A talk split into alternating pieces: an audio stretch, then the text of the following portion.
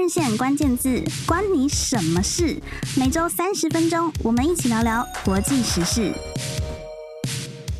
Hello，各位听众朋友，大家好，欢迎收听这个礼拜的换日线关键字节目，我是主持人雅维。今天的换日线关键字呢，比较是着重在校园的部分，要跟大家聊聊你可能有听过的模拟联合国。不晓得呢，如果你是正在就读大专院校啊，或是其实你已经毕业了，可是你在大学时代的时候有参加过模联这个活动，那有人说它比较像是一个未来领袖嘛，或者是外交官培训营。可是当然也有部分的人会批评说，哦，台湾又没有入联，你。半模拟的要干嘛？就真正的都没有入这个联合国了，那你为什么要办一个模拟联合国呢？不过其实模联就是这期节目我们会这样简称，它是有超过百年的悠久历史，那是一个跨国的学术活动，在五零年代的时候呢，也是由美国的像哈佛啊这些名校带起的一个全球风潮，所以现在其实世界各地，包含台湾在内，都有很多的大学啊，或者是城市，甚至是国家，有不同形式的模拟联合国社团或是相关组织。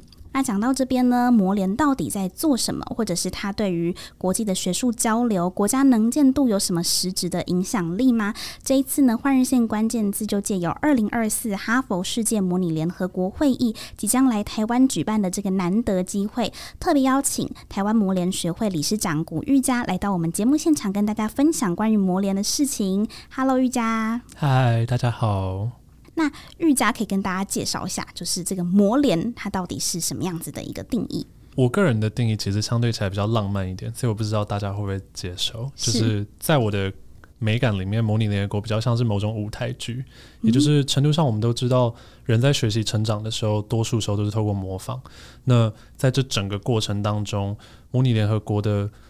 整个逻辑就是，我们把一个新的社会身份套到我们所有的参与人身上，然后借此。在我们快速的告诉大家，像演员训练里面会告诉大家的，你是谁，你在哪里，然后你想要得到什么，这些简单的资讯之后，让大家瞬间把自己带入，然后强迫自己把自己的视野跟思维做一个升格，这样。嗯、所以我觉得整体而言，就是模拟联合国虽然乍听之下听起来很没有意义，但是我觉得多数人会觉得听起来很混乱的原因，是因为它对应到的其实是很多很多元，然后很难，就蛮一言难尽的能力，这样。嗯，对那你最一开始，你个人最早接触到模联的一个机会是什么？我最早接触到磨联的原因是，就像多数参与人，除了单纯听到名字觉得很新奇或好奇之外，嗯、多数的人其实应该都有过相对一定的口语表达经验基础。像我自己的话，就是那种小时候幼稚园就在比说故事比赛啊，然后对，接下来就开始打演讲比赛或辩论比赛。嗯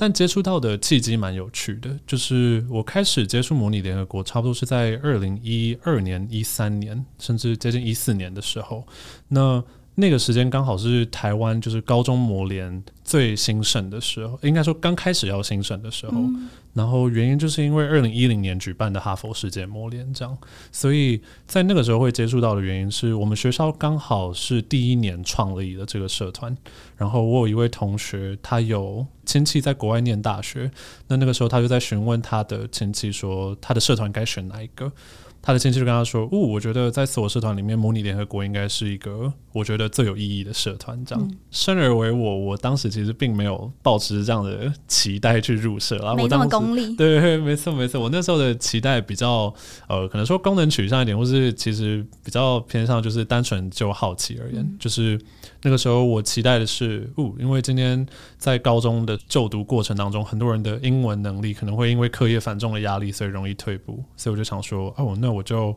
试试看，借由参加这个社团来设法维持一下自己的英文能力，这样。嗯、结果蛮出乎意料的，就是部分上面英文能力有所精进，但是有挖到其他宝藏，就像是生而为我有点戏精的个性，然后就觉得很投入在模拟联合国这种。程度上可以不用为自己言论负责的环境里面，可以投入一个角色来表演的感觉。对，没错，没错，没错。原来如此，而且其实台湾的教育体制内，我们学习外语通常比较着重在读跟写嘛，所以其实听跟说的训练相对是缺乏的。对，也许模联在那个时候也带给就是还是高中生的你一些更多就是去演练英语的舞台。没错，没错，尤其是我觉得在英语学习方面，对大家来说最困难的，其实就是跳脱掉自己身份的部分。台湾人最明显的一个点就是，其实英文能力不差，但都会跟其他人讲自己的英文能力不好，哦、然后就很明显的带有那种亚洲人的含蓄，所以就会有一种好像自己英文不好就会出来献丑，然后另外一部分就是自己很容易胆怯的部分，所以在那样的情况之下，我觉得模拟联合国很有效的点是在于，它并不是用那种传统的哦，你今天就是要讲出来，或者你今天就是要照念，或者你今天用一些片语的方式去。背下来，或是制约自己。他今天很直观的，就是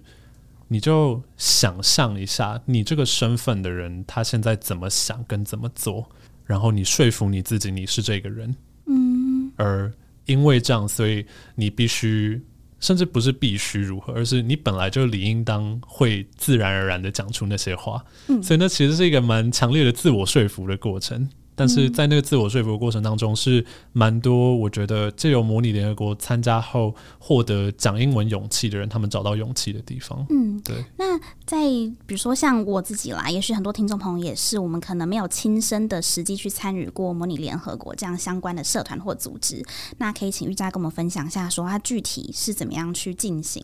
嗯，模拟联合国其实。我觉得认知的方式有两种，就是一种简单来讲的认知，就是现在很流行各种形式的论坛嘛，嗯，所以论坛简言之就是我们会定定一些议题，然后让大家去做发言。但是我觉得论坛相对来讲就是比较没有那么鲜明的原因，是因为整体而言，它涉及到的其实。每个人所需要的专业知识，或是背景，或是需要进入到某种角色的要求，并没有到那么高。那除此之外，在整个过程当中，其实模拟联合国带有更强烈的，我觉得表演性跟竞争性。嗯。所以其实比较普遍，尤其是在国外的认知方式里面，会说模拟联合国是一种竞赛。但竞赛的点是在于程度上，如果今天我们把国际上，联合国今天的任何一场会议都当做用现实主义的角度来讲，就是一种国家利益之间的制衡。那到最后，今天任何的这类型的会议都可以被说明成是一种赛局。嗯，那在委员会里面的时候，如果我们今天在模拟的时候，其实也是一样，也就是我们今天在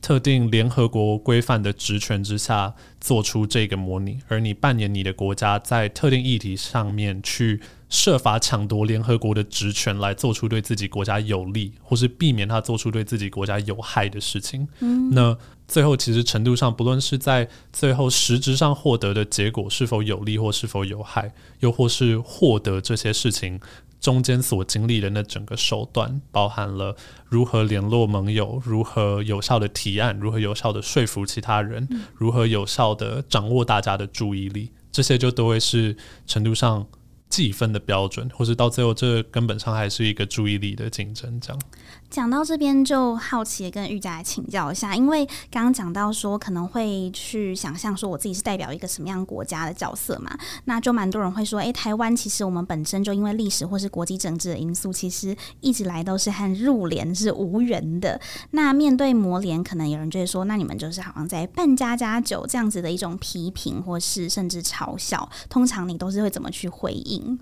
通常遇到这样的同学，我们我自己啦。为人就是比较戏谑一点，所以我就会用同样的逻辑回他说：“那你都上不了台大了，那你为什么要读书？” 但是 这是比较开玩笑式的说法，就是我觉得比较准确的说法可能会是：你今天会因为你没有办法进入 NBA 就不打篮球吗？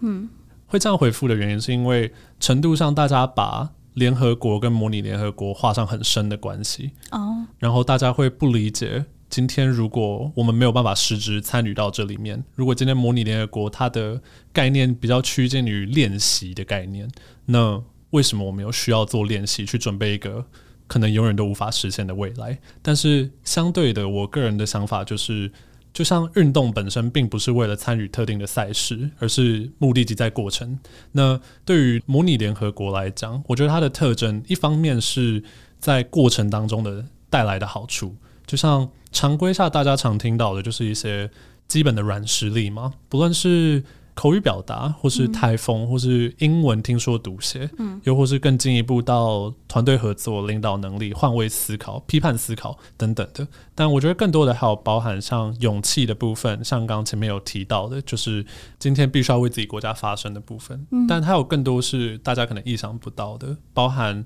一部分是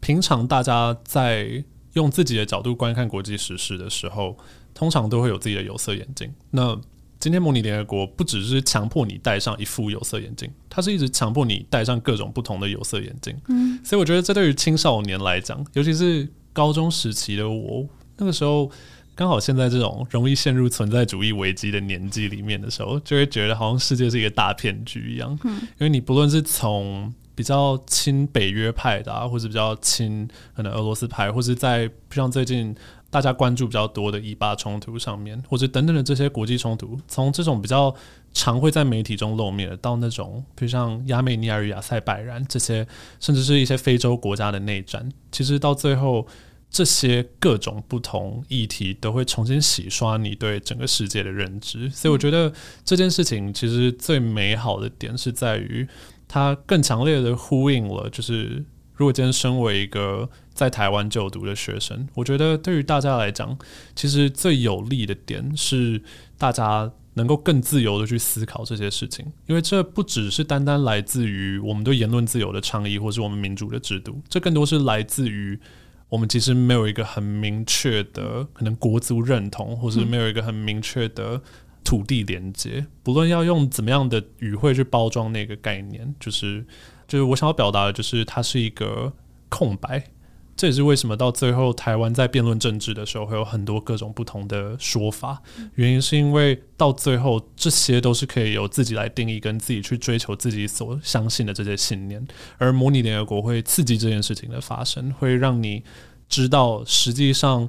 并不是所有事情都是如。假设，或是如预设，或是如前面长辈所说，或是如呃社会课讲到的媒体试读，而就那样单纯哦，对我拆穿了，所以大家都各自有利益，而是你会看到更多背后的事情，你会看到更多的历史，你会看到更多国际法，你会看到更多可能说实在的更暴力一点的历史，然后到最后因为这件事情，所以去洞穿，有点太哲学，但是就是去洞穿人性，然后去洞穿好像。人类有某种必然存在，然后因为这样更加深度的思考，所以去产生自己更完整的一套，不论是人生哲学，或是对世界的一套观念，都是。所以其实参加模联，就对你自己来说，或者是你可能身边很多的同侪，其实它造成了很多是你原本意想不到的好处嘛，或者是改变。我觉得这也呼应到说，如果参加模联，它真的是一个这么所谓无用的事情的话，那其实也不会有这么多知名的企业界的人士啊，或是外交界的专家，他们其实在过去都是有参加过模联的嘛。那不要说这么遥远的事好了，我们就回推到更年纪更轻一点。其实台湾很多的大大学，甚至是高中更小，就都有是磨练相关的组织或社团。而且玉佳自己本身也耕耘蛮深的。其实现在高中生真的也很热衷于参加磨练，是这样吗？对，没错，就是从我们自己的观察来看，就是身为一个现在。已经年届大学要毕业的一个同学来讲，我们之前参加模拟联合国主要的驱力，其实真的就是来自于它的新鲜度，也就是相比于其他学生活动来讲，它看起来更酷一点，或是更有话题性一点，或是好像带有的东西更多一些。那对于现在的学生来讲，我不太确定，但是就我自己在一些学校教课的经验里面，有部分的同学。说直白，就是为了一零八课纲的关系，也就是学习历程档案嘛。对，学习历程档案的部分，哦、也就是对啊。现在跟我们之前就是高中的时候，整个社团的环境很不一样。真的、啊？对，就是我们之前高中可能最流行的社团，像是一些呃服务性社团，像是康辅社、会他社，又或是像一些休闲跟兴趣性的社团，像热音社跟热舞社，嗯、现在可能都因为档案的关系，所以没有那么多人参与。但简言之，就是。部分的人是这样，但其他人也有包含了，譬如像之前有讲过的，可能二零三零双语国家，又或是大家因为近期台湾更浮上可能国际的注意，或更浮上国际舞台一些，所以到最后大家对于英文能力的警觉性也稍微比较高一些。嗯，所以我觉得整体是有就是产生这样的现象的，也就是社团的膨胀倍率大概是。都是我看到有到两三倍以上的人数成长。对，那在高中，他们通常你们会让他们去讨论的国际的时事议题，可能会有哪一些面向？其实面向超级杂的，就是因为我自己喜欢用一个比较有点 nerd，但是就是比较认识论一点的方式在讨论这件事情。就是模拟联合国有趣的地方是在于，如果你看实然的联合国，看起来是有点无趣，嗯、就它会被当做是某种橡皮图章。但是模拟联合国会程度上的部分解放这些释然的枷锁，哦、所以到最后你是可以去追求那些应然的，就是那些联合国承诺它要成为世界和平的使者或 whatever。但是重点就是。那样的模拟其实也是可以证成的，所以到最后，我们模拟的范围就是从最小的，就是联合国既有会讨论到的问题，然后那个向度上面可能可以，不论你从就是永续发展目标去做切入，又或是你从联合国职权去做切入，但是就从教育、从水源、从卫生、从粮食，一路到更进阶的可能社会，或是教育，或是难民，或是到更具有争议性的，譬如像。不论是经济政策，又或是到区域性冲突，或是国际裁军之类的，其实全部都会模拟一轮。嗯、但是我们可能会抓最指标性的，像是我们可能会讨论国际核裁军啊，或是如果要抓区域性议题的话，我们可能会抓也门的内战，又是我们可能会抓，比如像最近大家熟知的，不论是乌俄的冲突，又或是以巴的冲突这样。嗯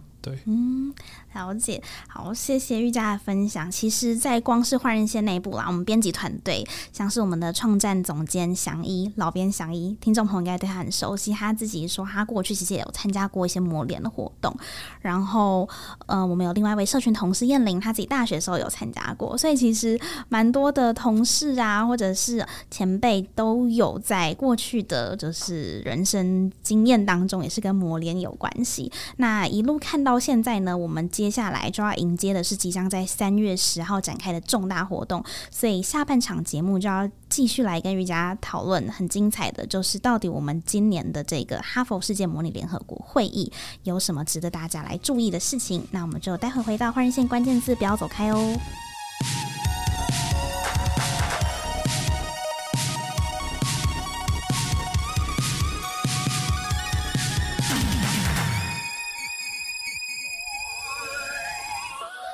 那我们刚刚节目有提到，其实模联在全球不同的大学啊，或是地区都开枝散叶。那其中呢，最有规模而且知名度也最高的，就是有这个所谓的模联界的奥运之称的哈佛世界模拟联合国会议呢，今年就二零二四年即将在台北举行。那这个是由我们的台湾的模联学会这样子的一个组织去争取促成的。所以我们今天呢，就直接把呃台湾模联学会理事长古玉佳请到我们换日线关键字节目现场，那当然就要跟他请教很多事情啊，包含这个申奥的过程，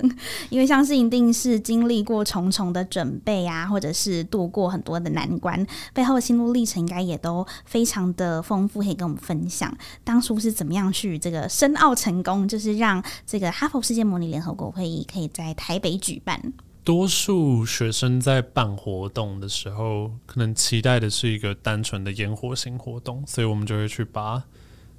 很炫炮的活动啊，或是很炫炮的艺人啊，或是很炫炮的品牌，想办法搬过来，然后放一次大烟火。但是我们这次的逻辑比较不一样，因为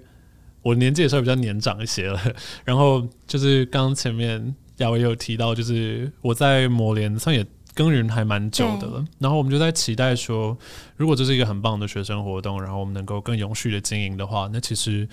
有一个类似校友会的团体，或者有一个类似全台性的社团来连接大家，会是一件最好的事。但是我们也都知道，在现在这种资讯爆炸的年代，要做到这种事其实是很困难的。嗯，所以我们想说，最简单的方式就是。把这个大大的哈佛世界魔联的这个大招牌扛回来，应该是最有效的方法。所以，这是我们最早申奥的初衷，也就是如果今天只是单纯办一次活动的话，那苦可能蛮蛮强的，听起来蛮厉害的，或者啊，后面的学弟妹会觉得你很厉害啊，但是。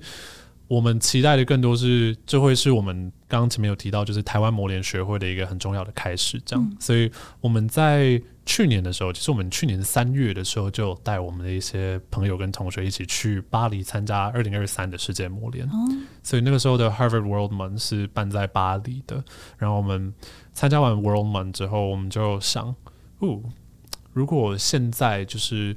World Month 一般参与竞标的。或者应该说，就是这个申奥过程的国家数，之前有打听到的，差不多是五到十个国家，每一年都有五到十个国家。嗯、那我们就想说，趁着现在可能疫情稍微有些复苏，但是可能有些国外社团还有受到比较强烈影响的时候，嗯，那我们是不是比较有机会可以把这样的一个重大的活动争取回来？尤其是我们希望也能够捕捉到那个。有点类似报复性旅游潮的那个趋势，这样，所以我们就去申请了。那他申请的日期其实是时程上是我们三月参加完 conference 之后，五月就要找交申请资料，嗯，所以我们就是我觉得那个做起来比做大学备审。还要就是疲惫好几好几倍，你们几个人一起准备？就是、我们最后好不容易挖来了，就是大概十二个人做准备。嗯、然后当时写那份计划书包含了所有的内容，像是台湾一些文化的介绍跟一些背景的说明，哦、到我们想好的 slogan 啊，想好的主视觉概念啊，然后想好的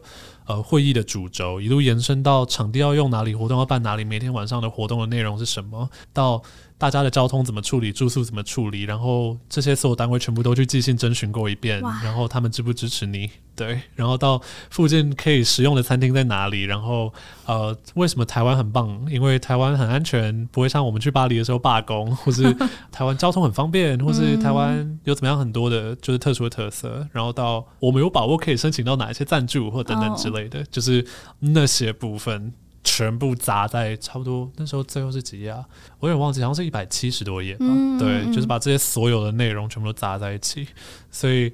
我们那个时候就是在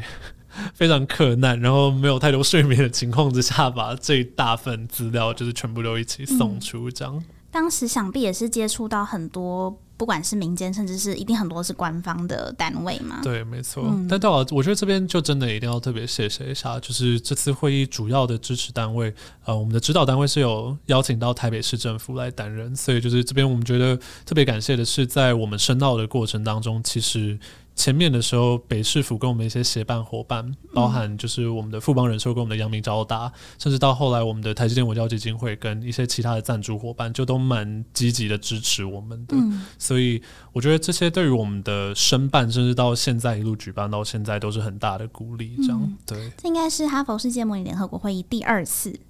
在对，没错，台北举办。对，第一次是很久之前了，对不对？对啊，第一次是应该是我们。甚至是 你的国小的时候，哦、对对对对，是对，是我的国小的时候。嗯、所以其实暌违多年，再次的争取到，当时你说每届都会有至少五个国家以上去争取嘛？我们的对手对上谁啊？我们一直想办法跟哈佛的同学打听，但都打听不到。哦、这么神秘。我们私底下去，就是我们去看了一些，就是因为，嗯，这整个过程其实很像在比创业比赛，嗯、也就是它有一个。就是有点像是某种人气奖的概念，也就是你可以成立一个粉丝专业，然后去想办法看有多少人支持你们投标这种感觉。其中一个国家，我记得应该是那个多米尼加共和国，嗯，然后他们就是很。很招摇的在各种贴文上面留言呐、啊，然后说请一定要来多米尼加这样。然后我们去看了一下他们的组织，就是他们是一个国家支持的，在做就是有点类似英文教学跟国际实施推广的一个机构这样。对，真的是很辛苦，也只有少少的十二个人，但是创造了真的很厉害的成绩。尤其是因为虽然现在活动还没有正式开始嘛，可是因为报名的时间已经截止，光是国际学生就有超过八百人来报名。对，没错，真的好多，所以等于说到时候呢，我们这个活动是三月十号到十四号嘛，总共五天，其实会有非常多的来自不同国家的学生来到台北，然后参加这个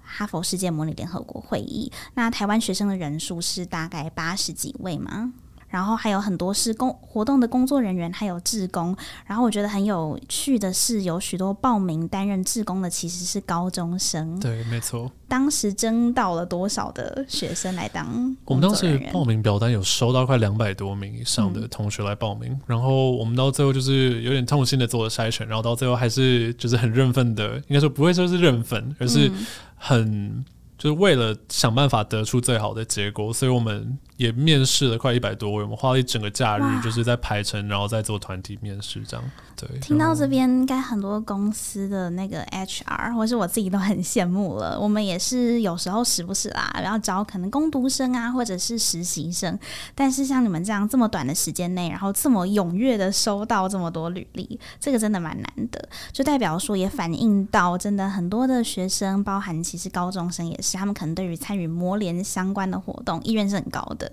那有我们节目前面有提到的嘛？他们可能是觉得说，哎，这个很好玩，或者是他可以多多的去扩充他在学习历程档案的一些资料。那包含我觉得一定也是，就是大家对于这个就是 Harvard Roman 是很有信心的，觉得说一定会办得很好。那你们现在应该是也紧锣密鼓的在准备，因为三月十号就要进行。那可以跟我们分享一下，说这一届就是我们要在台北举办的有哪一些特色吗？我觉得其实可以先从我们的目的出发，就是刚刚前面讲到的那个宗旨，比较像是对于我们可能对模联的热忱，或是以学会内部的目的来讲，我们当时的思维跟我们跟我们所有的就是这次的合作伙伴的提案内容都是这样的，也就是我们前面一直在想，为什么国外那么喜欢磨联？哦，然后就像雅维刚刚前面有提到，就是有很多企业的领导者，又或是现在。很知名的外交官或是一些知名的人士，其实都曾经参加过模拟联合国。他们是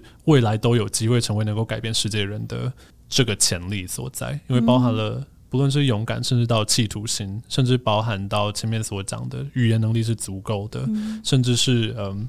可能也可以说，就是善于扮演特定角色，也可以是某种 成为未来世界领导者的 某种潜力。表演对对对，没错，对对对对对，就不管怎么样，他肯定都是有机会成为一个有影响力的人，或是能够成为影响力的载体的人。对，然后我觉得还有一个很大的特点，就是我们当时在巴黎就是产生这个深奥的想法的时候，其实最大的关键是我们身边有超级多人都告诉我们说，他们很想要来台湾。我们那时候才意识到，对耶。如果有一个类群的人最知道台湾在哪里，而不会把我们可能跟泰国搞混，或是可能把我们 跟其他地方搞混，或是完全不知道我们在哪里，觉得我们在加勒比海之类的。我觉得，如果真的有人知道我们在哪里，甚至知道我们是谁，甚至知道我们在国际上的地位跟国际上的困境，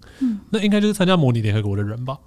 因为相比于模拟联合国，剩下来的多数学生社团可能都不会那么高密度的接触国际时事。所以，我们当时的那个提案，其实就是我们希望能够把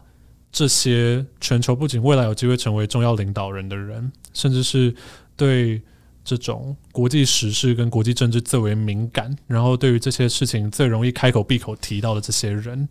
都拉来台湾的话，那对于台湾的未来其实是非常有意义的。嗯，虽然这可能是一个比较长期一点才能够重新减震的目标啦，但是现在的点就是在于，我们如果把这些这么重要，然后甚至有机会改变未来的人都带来台湾，那我们今天的目的就势必是我们要让他们留下极其深刻的印象。所以在这整个过程当中，我们今年花了最大力气跟我们的这个哈佛的主办同学在。做程度上的一点点拉扯的部分，就是在我们设法在整个活动里面置入了非常多台湾的元素。嗯，像是什么？譬如像在整个活动里面，就是我们可以分为白天的活动跟晚上的活动来分开探讨。也就是白天的时候，当然还是一样，就是照模拟联合国来做讨论。所以整个规则方面跟整个议题设定的部分，这就还是一样是我们嗯，所以大家慕名而来的这个哈佛同学的这个专业这样。所以这边就是由他们来做操作。但剩下来我们。本地团队可以做比较多经营的部分，就是在我们晚会的部分，嗯，也就是像刚刚前面有人提到，就是模拟联合国有趣的点，不是只是在于它的学术性，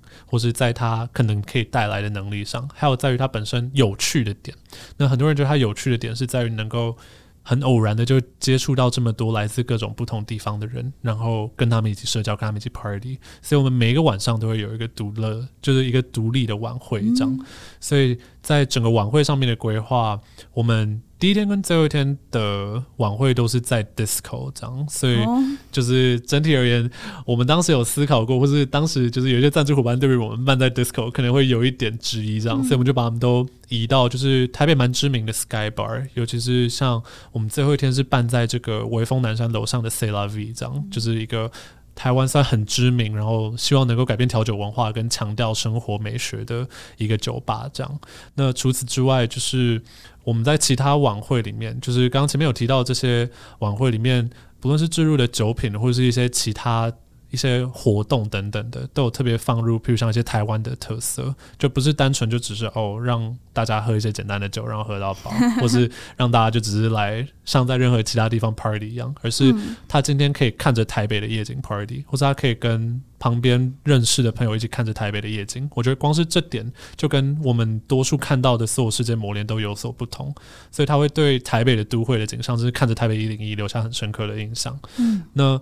剩下来的其他我们能够有更多论述空间的晚会里面，我们三天的晚会分别是一个静态的全球文化的活动，再来是一个动态的全球文化的活动，然后最后是一个我们本地文化的活动。嗯，所以前面两个，第一个是。刚刚讲到静态的部分，那这就是摆摊的部分。嗯，那我蛮好奇的。亚伟，如果是你在办这个活动，嗯，但是你要想办法塞入台湾的元素，你会怎么塞？你想要摆摊，我觉得大家可能很直接会想到可能和夜市啊或市集有关的。对对对，没错，就是我觉得程度上，在我们这整个过程当中，我们有请教了很多在推广台湾文化的人，然后他们就有特别提到，就是在推广文化的时候，你要先抓到其他人有的刻板印象，去呼应那样的刻板印象，然后再打破那样的刻板印象。哦，很有趣的思路。对，所以我们就。就是在呃，我们第二天的这个所谓世界村 （Global Village） 的这个晚会里面，我们就是大家既有的都是啊，大家各自摆摊，然后大家玩的很愉快。但我们想说，大家对于台湾很强烈的印象，我们自己统计完的结果也是，大家都会记得有夜市。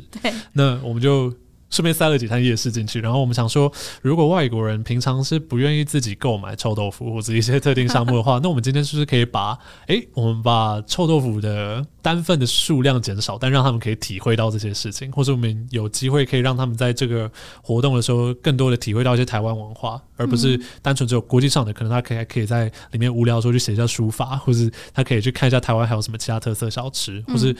去激发他，让他后面到夜市去消费。我觉得这些都是对于台湾来说蛮有加分的点。这样，对，等于说先来试试看，然后不要一次强迫的塞给你太多，但是引发他们的兴趣。对，那刚刚还有讲到后面是一个动态的，对，嗯、动态的部分就是我们的文化职业 cabaret。那 cabaret 就是一场一场全球表演吧，就是。嗯你会看到大家穿着自己国家的民俗服饰，或者传统服饰，或他自己想要觉得可以代表自己国家或自己团队的服饰，嗯、然后登台唱歌跟表演。哦、然后我觉得整体而言，World One 的精神一直都是在于这种场合的展现，也就是。大家能够去庆祝自己的文化，然后也庆祝其他人的文化，然后借由这整个过程当中去展现，大家就算有所不同，但还是能够很奇异的团聚在一起，然后彼此接纳大家，甚至拥抱彼此的文化。嗯，像在那个场合里面，跟很多一般我们常看到的表演，可能场合都更不一样，而是你会看到大家。互动的跳着舞啊，唱着歌，然后一整个晚上大家就在那边很开心的一起 party，但是是借由大家很骄傲的展现自己的文化来 party。那在这种时候，如果是你的话，你会怎么插入台湾文化？哎、这个真的就蛮难的，因为我们就很常讲说，比如说哦，台湾人很喜欢去日本旅游啊，去韩国旅游，那去的时候都会体验说我要穿和服、穿浴衣或者穿韩服，然后就会觉得哎、很有趣，然后好像呼应了我们爱看的韩剧啊、日剧等等。可是要讲到台湾的，不管是你刚刚说的服装，或是你要说一个表演代表台湾，大家反而很常讲到自己国家，没有办法去具体的想出这个第一印象。对，没错，真的是有点困难。所以你们已经想好了，对，可以这是可以揭晓的吗？是可以偷偷透露？好好奇哦。也就是我觉得台湾的美，但是处理起来麻烦的点，就是在于，嗯、当你问一个身边的人说你会用怎么样的词描述台湾文化的时候，大概八成以上都会是。我觉得很多元呢、啊，对，也就是程度上就是，呀，我们可以讲很多其他地方其实有很多比较可能当地少数民族的文化，或是一些就是原住民文化这样。但是就台湾而言，台湾如果就依我们自己的理解而言，在台湾生活的群体超级超级多嘛。但同样的，这边我们在跟就是我们的其中合作伙伴就是烟花基金会讨论的时候，他们就有说。如果在呈现这些事情上面，我们要把很多事情呈现的很干净，其实是很困难的。而且，就算我们身为很尊重文化的人，是非常看重整体的脉络性，但我们无可否认的，必须承认，今天说不定一个外国朋友来到台湾，他是听不出来闽南话跟客家话的差别的。是啊，对，所以到最后，我们的呈现方式就是我们在整个活动里面塞了非常多不同种的表演，但是又设法让他们维持就是一定的脉络跟可捕捉性，让大家不要觉得到最后就只是听了很多表演，但不太记得是什么。嗯，所以我们开幕跟刚刚讲到这个晚会，跟我们接下来要讲到下一个晚会，其实都有安排表演。那我们开幕就先从台湾，就是在这里落。地生根最久的群体就是汉文化跟我们的原住民文化这两个群体开始表现，所以我们分别就是请了台湾的国光剧团跟台湾的原声合唱团，嗯，让他们两个现在开幕的时候为外国人创造一个最大的文化冲击，嗯，但接下来在中间这个文化之夜的时候，我们想说，如果要融入大家的话，如果我们再请任何太严肃的表演团体，其实效果应该都不太好。那同样的，我们也有超级多其他的文化想要呈现，那。如果到最后大家留下的印象不深刻，那没关系。但是我们就在想，那有怎么样的团体可以能够有效的把这些事情包装起来？那刚好就是我自己会弹贝斯，然后我的贝斯老师是一个金曲奖得名的一个客家乐团，叫黄子轩与三平快。嗯、然后他们就是不只是会唱客家歌，甚至呃闽南话。新住民语到其他语言的语种也都会唱，所以我们到最后就是想说，那我们如果要把文化之类的所有表演做一个串接跟安排的话，其实有人在中间去衔接不同种类型的表演，甚至是不同情绪的表演，那其实由一个统一的团体来做衔接，会是有帮助的。但是又借着这个衔接的过程，它又可以展现特定的文化。所以到最后我们呈现的方式就是我们在里面放了表演，但是表演。也是由刚刚所提到的黄子轩与三平快来呈现，然后整体呈现的就会是一种温情，但是同样又是有互动性。然后因为他们的歌曲相对又像民谣一样，所以渲染力最强的就是让大家可以跟着一起唱或跟着一起摇摆的歌。嗯，那到最后文化之夜就想办法用这种方式去把我们想要补足的其他种群体的文化都在补齐，这样对。这个真的是背后要花好多心思哦。对，所以白天其实，在这些不管是论坛啊，或是呃这个魔联的主场戏，但其实到晚上这些文化的晚会或盛宴，它反而是另外一种重头戏。就不要以为到晚上大家就哎没有那么重要，这其实大家还是花很多心思在这边的。对，没错。那说了这么多，其实虽然目前我们刚刚讲过说报名的时间已经截止了，可是应该还是有一些方式是，如果你听完这期节目有兴兴趣的人可以去参与的，可以请我们瑜伽来透露一下。可以啊，我们刚刚其实很刻意的连最后一个晚会的内容也都没有透露。对，然后其实期待的就是我们现在对我们活动的参与人也是有所保留的，就是没有特别跟大家讲。但是那场会是最多台湾文元素的文的文化活动，这样。然后我们也是期待大家能够亲眼来一起见证那一场活动，嗯、因为那也是我们最精心策划的活动之一。现在参与的话，确实蛮遗憾的，就是整个报名的流程已经截止了。那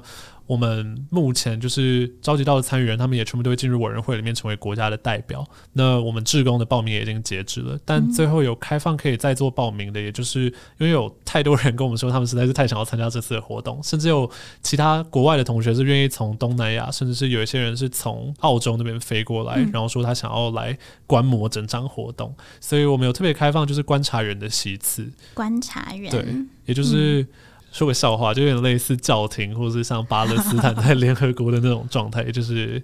啊、你可以看，然后有机会可以发言，但是相对的可能没有实质投票权，但是程度上还是有一定的参与度在。那我觉得其实对于很多我自己身边认识的台湾朋友来讲，其实对于刚刚前面讲到的比较害臊，或者是比较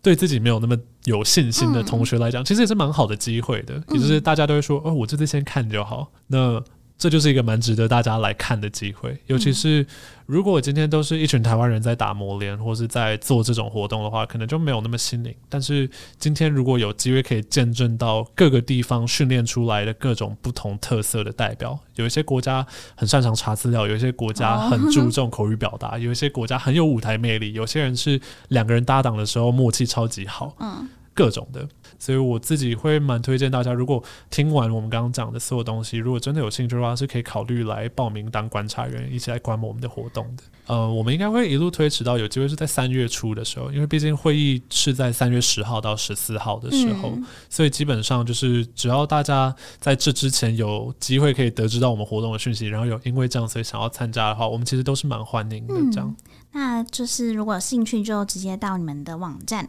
我们就会附上在这一集的 Podcast 节目栏呢，我们也会附上这个网站的连接，那就欢迎大家可以去点阅来参考。没错，就是我们的网站包含了有我们这次 Harvard World Month 的网站，就是 worldmonth.org，但也有包含我们自己模联学会的网站，然后会是 monsoc 点 tw，然后除此之外，我们有两边自己分别的 Instagram 账号，因为就这次整体活动的筹办。部分是哈佛那边的同学，然后部分是我们这边一起负责。嗯，那在参与方面也会涉及到，就是如果要报名的话，也可以选择跟我们就是台湾本地的团队的同学一起出团这样。嗯、而如果想要自己独立报名会议的话，也可以直接从哈佛的官方网站来做报名，所以就都是可以做报名的。嗯嗯嗯了解，好，那请大家一定要好好把握机会。今天的节目呢，就很开心邀请到玉佳来现场，跟我们聊一聊，就是不管是一开始介绍模联，或是呢即将在台北举办的这个哈佛世界模拟联合国会议。那过去大家常说台湾好像是一个国际孤儿，可是其实从今天这样聊下来，我们就看得出，不管是学术外交啊，或是民间外交，就是一个更有渲染力，或是更有实质效益的方式。那讲三月好了，有超过八百位的来。来自世界各地的优秀的未来领袖，他们会来台北体验台湾的文化。那未来不管他们在哪一个领域或舞台发挥，也许我们就是种下了一个种子在他们心里，让他们对于台湾更有印象。那当然，未来会有很多。更有意义的连接。那模拟联合国呢，在台湾的发展其实就是一个很好的例子。那非常感谢玉佳，也祝福你们的活动呢举办顺利。那欢迎各位听众朋友可以参考我们的节目栏，然后我们之后也有机会跟就是玉佳或者是模联有更多的合作，就欢迎大家来多多的支持换日线还有模联。那当然，如果你们对于模联有任何的呃问题啊，或者是对于我们的节目的想法，也欢迎在留言处跟我们分享，编辑部都会看哦。那最后，玉佳有没有什么要补充的呢？我觉得，身为一个参加模拟联合国很久的人来讲，就是大家对于模拟联合国确实就像我们最刚开始讲到的时候，有很多不同的印象，或者甚至可能已经到刻板的程度了。但我自己觉得，单就这样的活动来讲，就是模拟联合国最大的关键是它的试错成本很低，也就是任何其他类型的学生活动，你如果今天想要参加热音社，你需要买一把琴。你如果今天参加辩论，你需要加入里面学习规则，然后到最后组队出去打比赛。你如果今天参加服务性社团，你可能要在社团里面待了好久，然后到最后才可以真的成为干部，然后建立更多的友谊。嗯，但是模拟联合国就是你直接报名就可以参加了，就是任何其他地方一样，它就像是营队一样。但是多数时候我们得到的回馈都是。参加模拟联合国的 CP 值真的超高，嗯、所以身为就是参加模拟联合国那么久，但都还在继续参加的人，就是我真的会蛮鼓励大家，尤其是身为换日线的听众，应该对于国际时事，或是对于这些议题，甚至是对于可能出国发展，或是对于英文等等的，都会有一定程度的兴趣。那我觉得大家不妨就是如果有借这个机会听到模拟联合国的话，希望大家都有兴趣可以去直接实地的自己体验过一次看看自己的印象到底是不是对的。谢谢玉佳谢谢。那我们换日线关键字就下礼拜六早上十点同一时间见喽拜拜。拜拜。